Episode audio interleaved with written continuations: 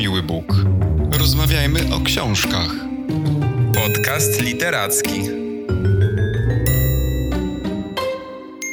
Dzień dobry, cześć. W dzisiejszym odcinku porozmawiamy o książce, którą zaproponował i przeczytał Kamil. Jest to Porządek Dnia francuskiego pisarza Erika Vuillarda. Na polski książkę przetłumaczyła Katarzyna Marczewska, a wydaniem zajęło się Wydawnictwo Literackie. Witaj, Kamilu. Cześć, Maćku. Zapomniałeś dodać, że ty również przeczytałeś książkę, ku mojej uciesze.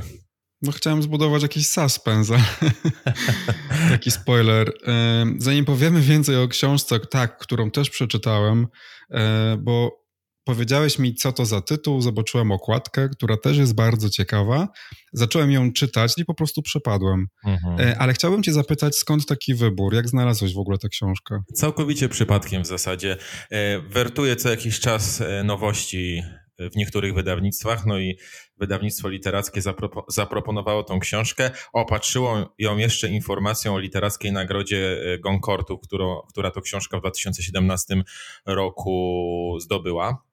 Także tematyka też była interesująca dla mnie, bo te tematy wojenne związane z II wojną światową są dla mnie interesujące, więc jakby te trzy elementy przekonały mnie, żeby sięgnąć i zupełnie nie żałuję, to był świetny wybór. A przybliżysz w takim razie, o czym to jest dokładniej? Książka została wydana we Francji już w 2017 roku, wtedy też dostała wspomnianą nagrodę literacką Goncourtów, czyli tą prestiżową francuską nagrodę dla książek francuskojęzycznych, dla utworów prozatorskich zazwyczaj to są powieści, chociaż dzisiejsza książka nie jest powieścią. I te nagrody są rozdawane od 1903 roku. Już na początku, tak jak powiedziałem, zasugerowałem niemalże każdemu czytelnikowi, by po Porządek Dnia sięgnął, bo to jest takie dzieło, które uważam i treściowo, i językowo jest bardzo wysmakowane i warte uwagi.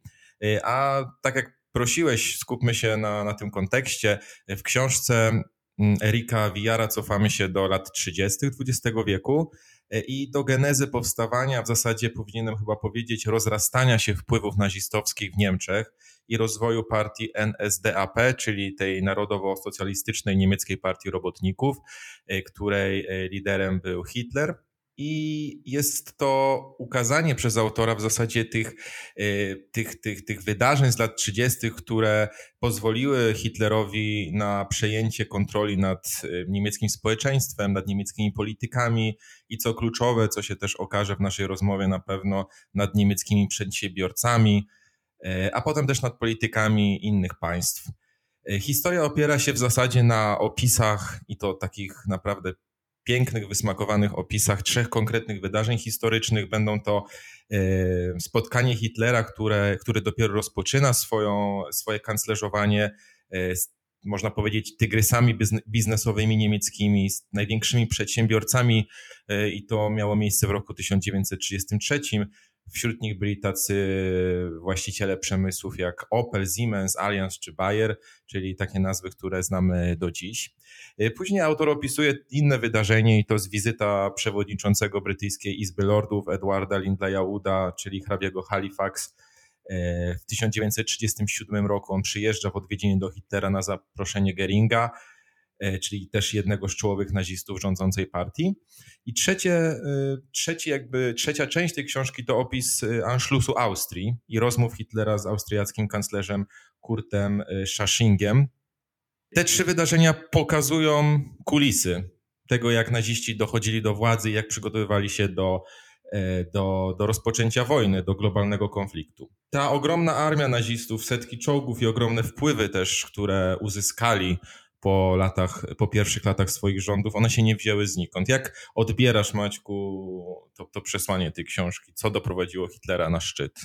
No, to jest bardzo złożone pytanie i ja myślę, że gdybym miał na nie odpowiedzieć wyłącznie bazując na tej książce, to pewnie bym powiedział, że Hitler doszedł do władzy, bo mu na to pozwolono.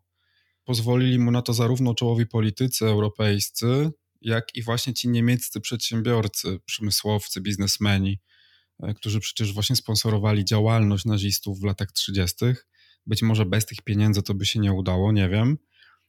Ale chyba gdybym miał się oprzeć bardziej na tym wszystkim, co wiem o Hitlerze, albo nie wiem, co mi się wydaje, że wiem, to chyba bym powiedział, że i tego może w tej książce mi chyba trochę zabrakło, że władzę Hitlerowi zapewnił jakiś rodzaj czaru, który on potrafił rzucać na tłumy. No nie można mu na pewno odmówić jakiegoś takiego magnetyzmu, umiejętności uwodzenia ludzi, prawda? Żonglowania też kłamstwem i obietnicami, akurat to w tej książce jest.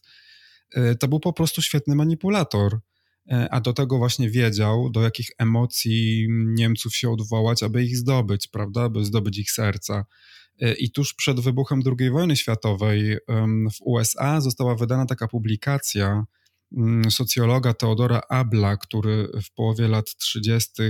właśnie zapytał tam kilkuset nazistów, prawie 700, dlaczego poparli Hitlera, dlaczego mu ulegli. I co ciekawe, ta książka przeszła bez echa. Ona została wydana w 1938 roku w Stanach, rok przed wybuchem wojny, a może trzeba jej się było właśnie przyjrzeć, bo być może udałoby się uniknąć tragedii, ale to, że właśnie ona została przemilczana to, czy niezauważona, to też jest kolejny dowód na to właśnie, że Hitlerowi pozwolono, w tym sensie, że właśnie lekceważono to, co on robił. Natomiast wracając już do samej tej publikacji, co mówili zwerbowani bojownicy? Otóż okazuje się, że właśnie Hitler uwiódł ich ideologicznie. On właśnie stworzył taką mieszankę, której trudno się było oprzeć, prawda? Że mówił o wstawaniu z kolan, o odzyskiwaniu godności. Niemcy się przecież czuły bardzo zhańbione po I wojnie światowej, a Hitler właśnie próbował nadać nowy sens, czy w ogóle nadać sens życiu obywateli i obywatelek tego kraju. Próbował też zakorzenić w Niemcach na nowo takie poczucie wyższości. No i właśnie może w tym celu znalazł sobie jakiegoś wroga, który był winny wszystkim niepowodzeniom Niemców. Wisienką na torcie był socjal, prawda, który on zaoferował i właściwie to są takie mechanizmy, które częściowo znamy i dzisiaj. Natomiast tak jak powiedziałem na początku i to chyba na co Vuillard kładzie największą wagę, to właśnie udział niemieckich przedsiębiorców, europejskich polityków, taka właściwie mieszanka lekceważenia tego, co robi Hitler i pozwalania mu po prostu na to. No właśnie, chciałem się jeszcze skupić na tym spotkaniu, które jest tak fantastycznie opisane w tej książce, spotkaniu Hitlera z biznesmenami w 1933, bo tutaj jest to jest ten element, o którym mówisz, czyli mówienie o potrzebach konkretnych adresatów i to Hitler zastosował w przypadku tego spotkania. On mówił o Wielkiej Rzeszy, o zlikwidowaniu związków zawodowych, o tym, że każdy przedsiębiorca powinien być firerem w swoim zakładzie pracy, więc jak widać łechtał to ego biznesmenów, pokazywał im tę troskę o ich interesy i w zasadzie jako polityk zaświadczył o tym, że zadba o te interesy. Oczywiście za odpowiednią sumę pieniędzy i ta zależność biznes-polityka jest tutaj widoczna jak na dłoni, no bo przecież też była to sytuacja konieczna, żeby zbudować całą armię gotową do podbijania świata i do zorganizowania międzynarodowego konfliktu. Ale pamiętajmy jednak, że cały czas jesteśmy w tych latach 30. XX wieku i tak jak też wspomniałeś, ta pierwsza wojna światowa skończyła się całkiem niedawno, a mimo to wydaje się jakby czas bardzo szybko zagoił rany. Nie wiem, czy miałeś takie wrażenie, jakby oceniając też tą reakcję innych światowych i europejskich przywódców na te poczynania Hitlera, które już w latach 30. zaczynały się pojawiać. Taka kurtyna milczenia była na to spuszczona, na przykład na wprowadzenie ustaw norymberskich o wyższości rasy aryjskiej nad innymi. To było wzorowane na analogicznej dyskryminacji rasowej, która w tym okresie obowiązywała w Stanach Zjednoczonych, no ale też na przykład Hitler pozwolił sobie na zbombardowanie, tu mi pomóż troszkę z tą nazwą hiszpańską, Guerniki.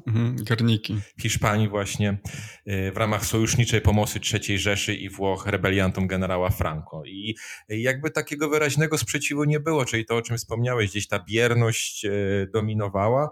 I kwintesencją była ta opisana w książce wizyta hrabiego Halifax, który przyjechał z wizytą do Hitlera w 1937. Wiedział o tych wszystkich wydarzeniach, które gdzieś tam miały wcześniej miejsce.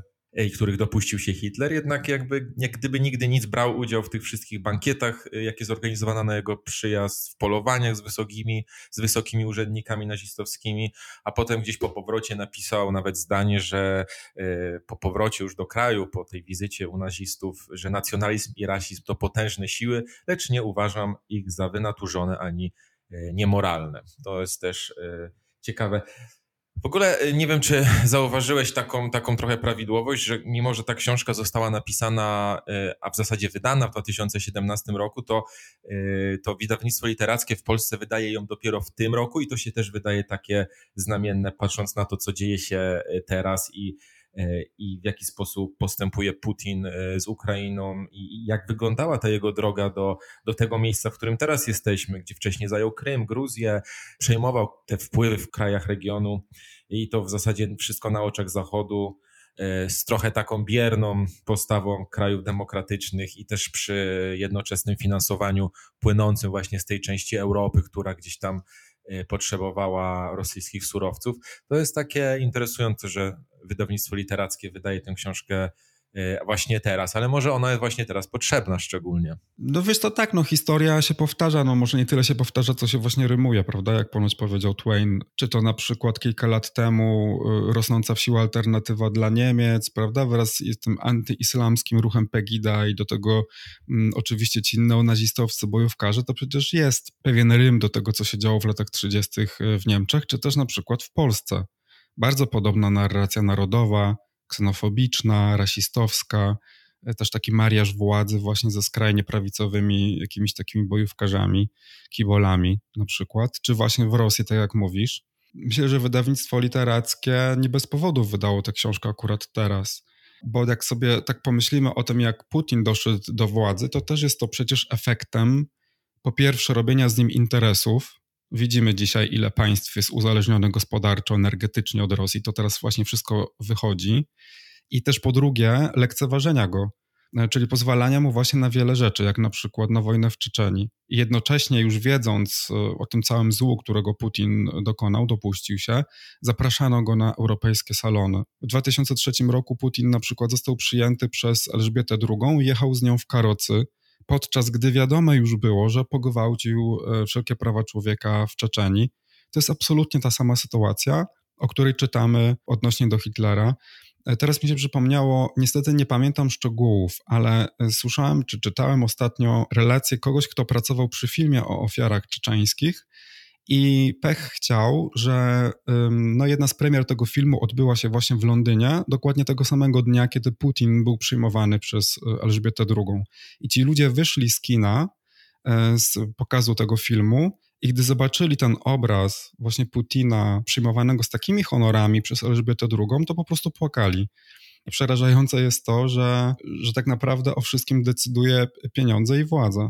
Tak, masz rację. Tutaj widać ten konflikt pomiędzy materializmem a jakimś humanizmem, który jednak zabraniałby bratania się i przyjmowania na salony złoczyńców i zbrodniarzy wojennych. Wiesz co, tak rozmawiamy o książce, ale cały czas nie zwróciliśmy jeszcze uwagi na formę, która jednak czyni tę książkę wyjątkową i specyficzną, to trzeba powiedzieć, bo to nie jest absolutnie książka historyczna i to nie jest książka naukowa, jakich jest wiele o nazistach. A takich dzieł jak Porządek Dnia jest już niekoniecznie wiele i dlatego czym prędzej musimy też o tym powiedzieć, żeby nasi słuchacze też mieli świadomość, że mają do czynienia z tak naprawdę pięknie napisaną monografią historyczną, ja bym tak to określił.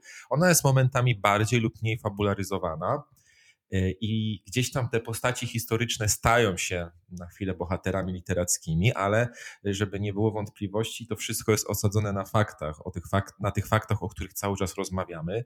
To znaczy te miejsca, osoby, konsekwencje konkretnych wydarzeń, to wszystko jest odwzorowane w tej książce 1:1. Wypukla czasami autor jednak w sposób taki sfabularyzowany pewne emocje uczestników tych wydarzeń, mimikę, gesty, podspływający po czole, tiki nerwowe i tak dalej. Powiedziałbym, że to jest książka za bardzo faktologiczna, by ją nazwać powieścią historyczną, ale też zbyt kwiecista językowo, żeby nazwać ją reportażem. Tak bym to określił. No właśnie, jest tam sporo takich rzeczy, których autor nie ma prawa wiedzieć, prawda?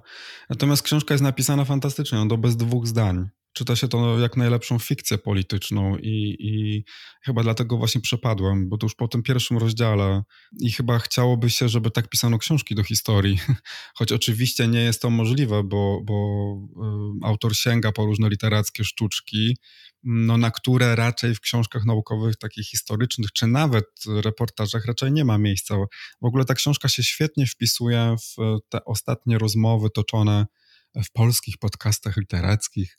Między innymi my rozmawialiśmy o granicy właśnie między reportażem a fikcją z Mariuszem Szczygłem, ale też był bardzo dobry odcinek Raportu z literatury z Rafałem Hetmanem, który też i u nas gościł. I w tym odcinku Raportu Agnieszka Budnik, autorka tego podcastu, pytała Hetmana o dotwarzanie. To jest właśnie dopisywanie do reportażu rzeczy, których autor nie miał prawa wiedzieć. I tam akurat Hetman bardzo ładnie ze wszystkiego wybrnął. I to mi się, przypomniała mi się ta rozmowa właśnie, gdy czytałem Porządek Dnia, bo zastanawiałem się, czy Vuillard też by tak łatwo wybrnął, bo on też w swojej książce pisze rzeczy, których nie ma prawa wiedzieć. Na przykład właśnie opisuje emocje bohaterów historycznych. Tak, ty mówiłeś na przykład o tym, że drżą im ręce i tego typu detale, ale też na przykład on pisze o ich przemyśleniach, prawda? I takie rzeczy można wiedzieć tylko i wyłącznie z pierwszej ręki, z relacji bohaterów.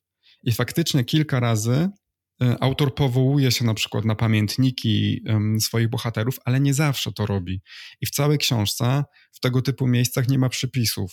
Nie ma też tam w ogóle żadnej bibliografii, więc to wszystko sprawia, że ani ta książka nie jest reportażem historycznym, ani właściwie nie można jej traktować jako książkę historyczną. Przynajmniej ja jej tak nie postrzegam. Oczywiście te wszystkie zabiegi literackie Vuillarda to jest jego licencja poetyka. Ja się tego w ogóle nie czepiam. Bardzo mi się to podobało. Daję mu pełne prawo do tego. Jest to oparte na faktach, ale jest faktycznie fabularyzowane. Może no właśnie dzięki temu to się tak super czyta. Mam nadzieję, że nie jest też tam nazmyślane. Jestem dosyć uparty, jeśli chodzi o fakty i bardzo często kontroluję, czytając właśnie książki, które opierają się na historii, czy autor rzeczywiście pisze prawdę.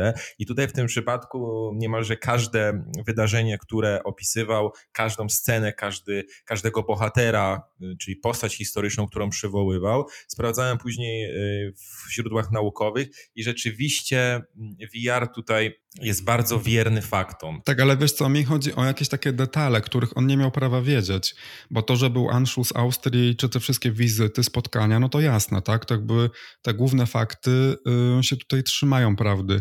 Natomiast chodzi na przykład o to, tam jest taka scena, kiedy on opisuje tłum wiedeński, który cieszy się niby z przyjazdu Niemców i opisuje taką bohaterkę Helenę Kuhner, której on właściwie wkłada do głowy takie obrazy, których nie wydaje mi się, żeby ona je mogła widzieć już w 1938 roku.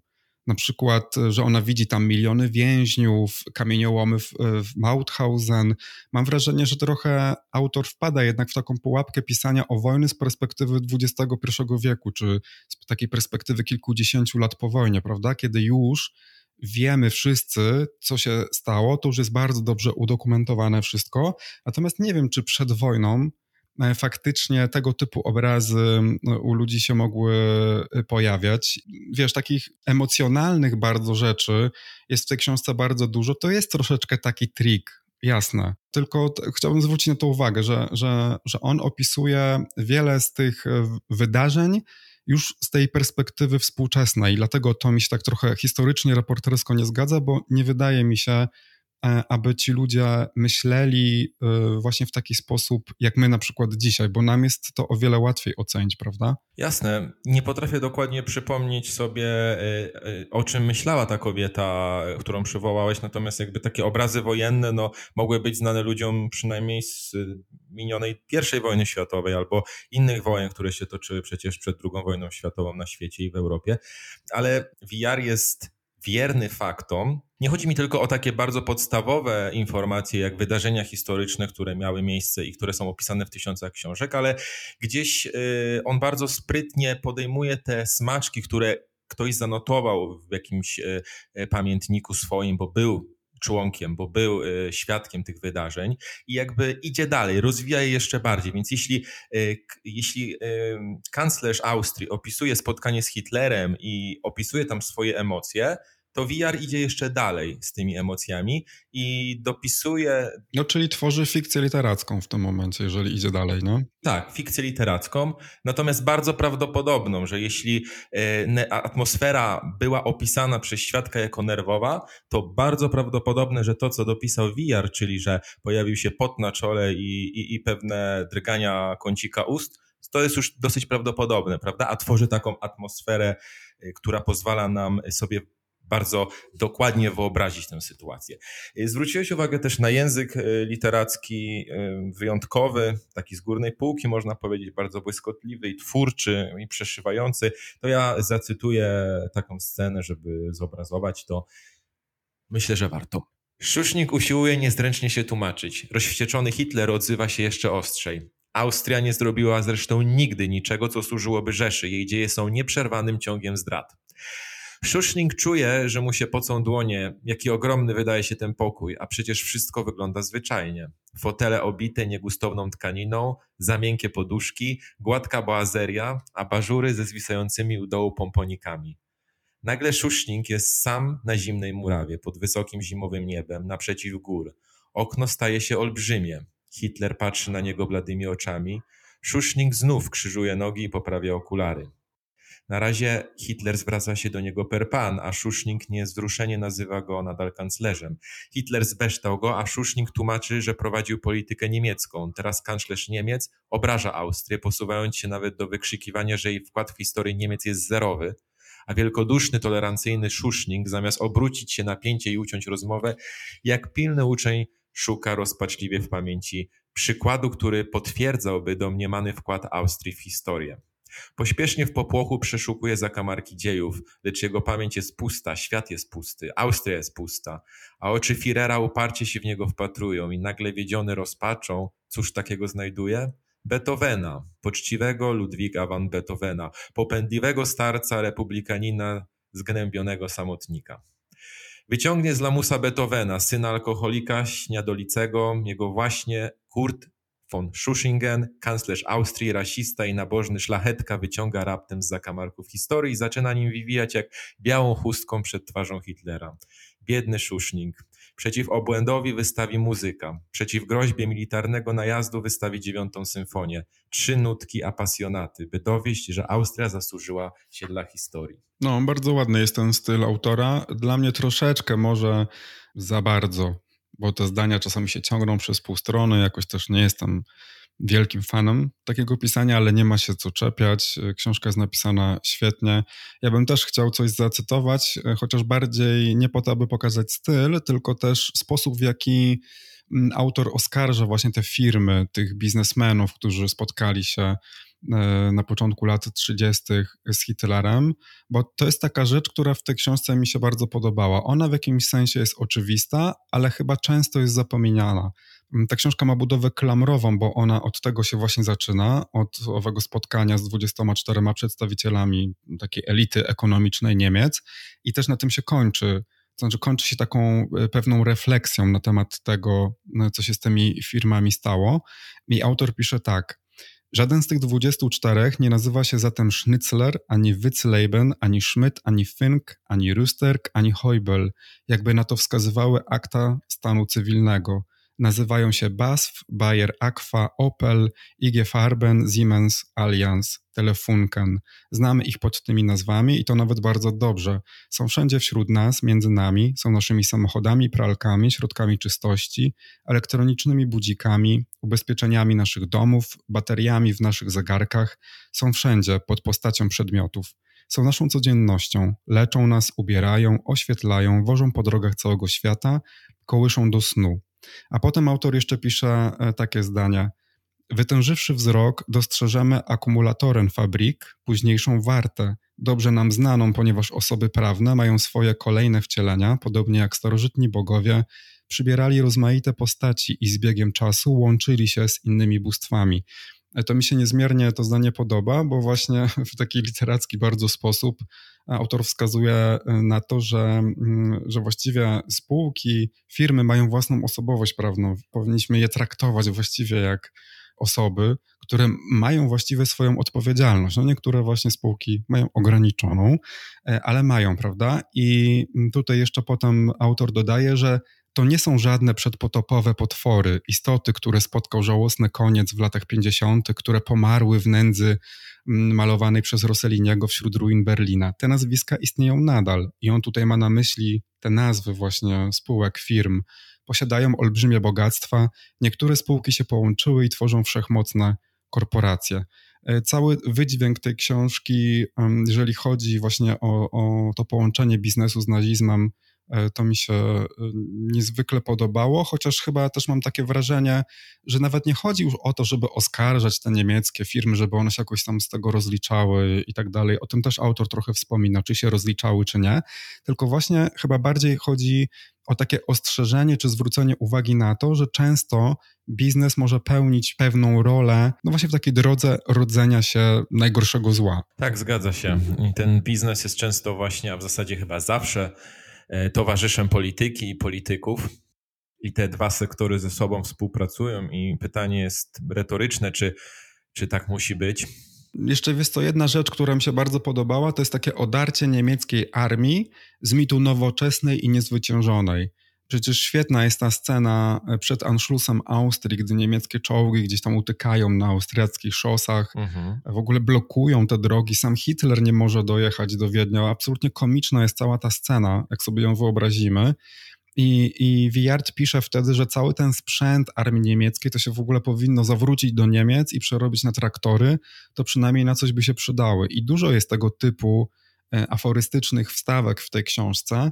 To jest jakby kolejny przyczynek do tego, że ta książka to nie jest taki typowy podręcznik historii i gdy ją czytałem, to też miałem przed oczami film Dyktator z Charliem Chaplinem, zresztą film chyba przywoływany przez autora, jeśli dobrze pamiętam, bo dużo scen w tej książce pokazuje nazistów i Hitlera jako jednak takich nieudaczników, którym się poszczęściło, którzy mieli więcej szczęścia i rozumu. Nie wiem, czy jest to sposób autora trochę na oswojenie jednak tego całego okrucieństwa, które gdzieś tam, prawda, przebija z pomiędzy tych akapitów i przeraża właśnie, tym bardziej, że wiemy wszyscy, do czego to wszystko prowadziło, co się działo w latach 30., ale myślę, że zasługuje to na zauważenie i docenienie w tej książce.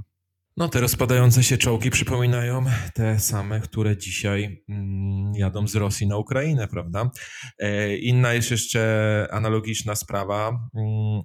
Wydaje mi się, że taka wskazówka też dla nas a propos tego wszystkiego, co działo się podczas ataku Rosji na Ukrainę, czyli bojkotowaniu firm, które zostają na rosyjskim rynku, które jakby wspierają tamtejszą ekonomię i wydaje się, że w pewnych momentach mieliśmy takie wątpliwości, czy rzeczywiście powinniśmy je bojkotować, czy to jest dobre, czy tak daleko idące właśnie działania ze strony Europejczyków a propos tych firm są uzasadnione i teraz wydaje się, że tak, że te biznesy, które w pierwszej chwili potrafiły postawić jakby wartości materialne i ten zarobek ponad życie ludzkie i ponad humanizm w takiej najczystszej postaci, no dostały za swoje i powinny zostać zbojkotowane i tak też się stało w większości przypadków. Także my też, mimo że jakby wydaje się, że nie możemy w zasadzie zrobić niczego, żeby do wojen nie dochodziło,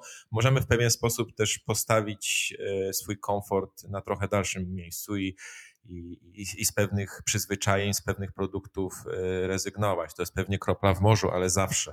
Tak, ale to jest takie wsparcie finansowe, które dzieje się już w trakcie wojny, to znaczy chcemy bojkotować te firmy dlatego, że one odprowadzają w Rosji podatki, wspierając w ten sposób państwo rosyjskie. Natomiast ja bym znalazł analogię kilkanaście lat wcześniej, przed tą wojną w Ukrainie. To znaczy należałoby się przyjrzeć politycznym umowom, biznesom, które były zawierane z Rosją jeszcze przed wybuchem tej wojny. Czyli na przykład takie częściowe uzależnienie Europy wobec Rosji, jeśli na przykład chodzi o gaz. Było takich dużo komentarzy, że właśnie Niemcy nie do końca chcą się na przykład zgodzić na pewne sankcje wobec Rosji, dlatego że mają z Rosją wielkie biznesy gospodarcze i za tymi umowami, za tymi biznesami kryją się olbrzymie pieniądze, kryją się właśnie układy polityczne i tak dalej, i tak dalej. Ja myślę, że to nie jest temat na nasz podcast, ale tutaj właśnie widzę bardziej tę analogię do tych lat 30. właśnie jeszcze przed wybuchem II wojny światowej. Tak, ja miałem na myśli to, jak my możemy wpływać na pewne tendencje, ponieważ no jakby kwestie, nie wiem, podpisania paktu Nord Stream czy tej umowy na przepływ gazu, no nie zależą od nas, powiedzmy sobie szczerze, to są decyzje na szczeblu polityków. Natomiast chodzi mi o jakieś przyzwyczajenia konsumenckie, które też będą wydźwiękiem naszego sprzeciwu. Tak, jasne, ale powinniśmy właśnie reagować być może na te rzeczy, które mówisz, że na które nie mamy wpływu. Może właśnie powinniśmy reagować w jakiś sposób jako społeczeństwo i nie zawsze się zgadzać na to, co jest gdzieś tam podpisywane na samej górze. Powinniśmy patrzeć może bardziej politykom czy biznesmenom na ręce i ciągle mam przed oczami właśnie tę scenę z Londynu, o której mówiłem. I to jest absolutnie niewyobrażalne. To jest też taki powód, kiedy być może jednak ludzie powinni ostrzej reagować. Już nawet, nie mówię, żeby wychodzić na ulicę, tak, ale być może ludzie, których głos jest na przykład słyszany, nie wiem, pisarze, pisarki, dziennikarze, dziennikarki, być może powinni podnosić to gdzieś w mediach i zwracać uwagę na to, że nie powinno tak być, nie powinniśmy się zgadzać, nie powinniśmy pozwalać ignorować tego zła, które ktoś już wyrządził, bo to w jasny sposób, ta książka nam pokazuje, może prowadzić do zła po prostu jeszcze większego. Zgadza się. Przeczytałem gdzieś komentarz podsumowujący tę książkę, że powinna ona być lekturą szkolną. Gdybym był przekonany, że nie odbierze jej to całego animuszu i jakby radości z czytania, jak to bywa z lekturami, to podpisałbym się pod tym zdaniem i nie zrobię nic innego, jak tylko polecę przeczytanie Porządku Dnia, czyli Literackiej Nagrody Goncourtu 2017 naszym słuchaczom. Tak, ja również polecam, to jest wspaniała książka, cieszę się, że ją znalazłeś i mieliśmy okazję chwilę o niej porozmawiać. Dzięki Maćku, że ją przeczytałeś i dzięki za dzisiejszą rozmowę. Słyszymy się za 2 tygodnie. Dziękuję bardzo, do usłyszenia. Na miły Bóg. Rozmawiajmy o książkach. Podcast literacki.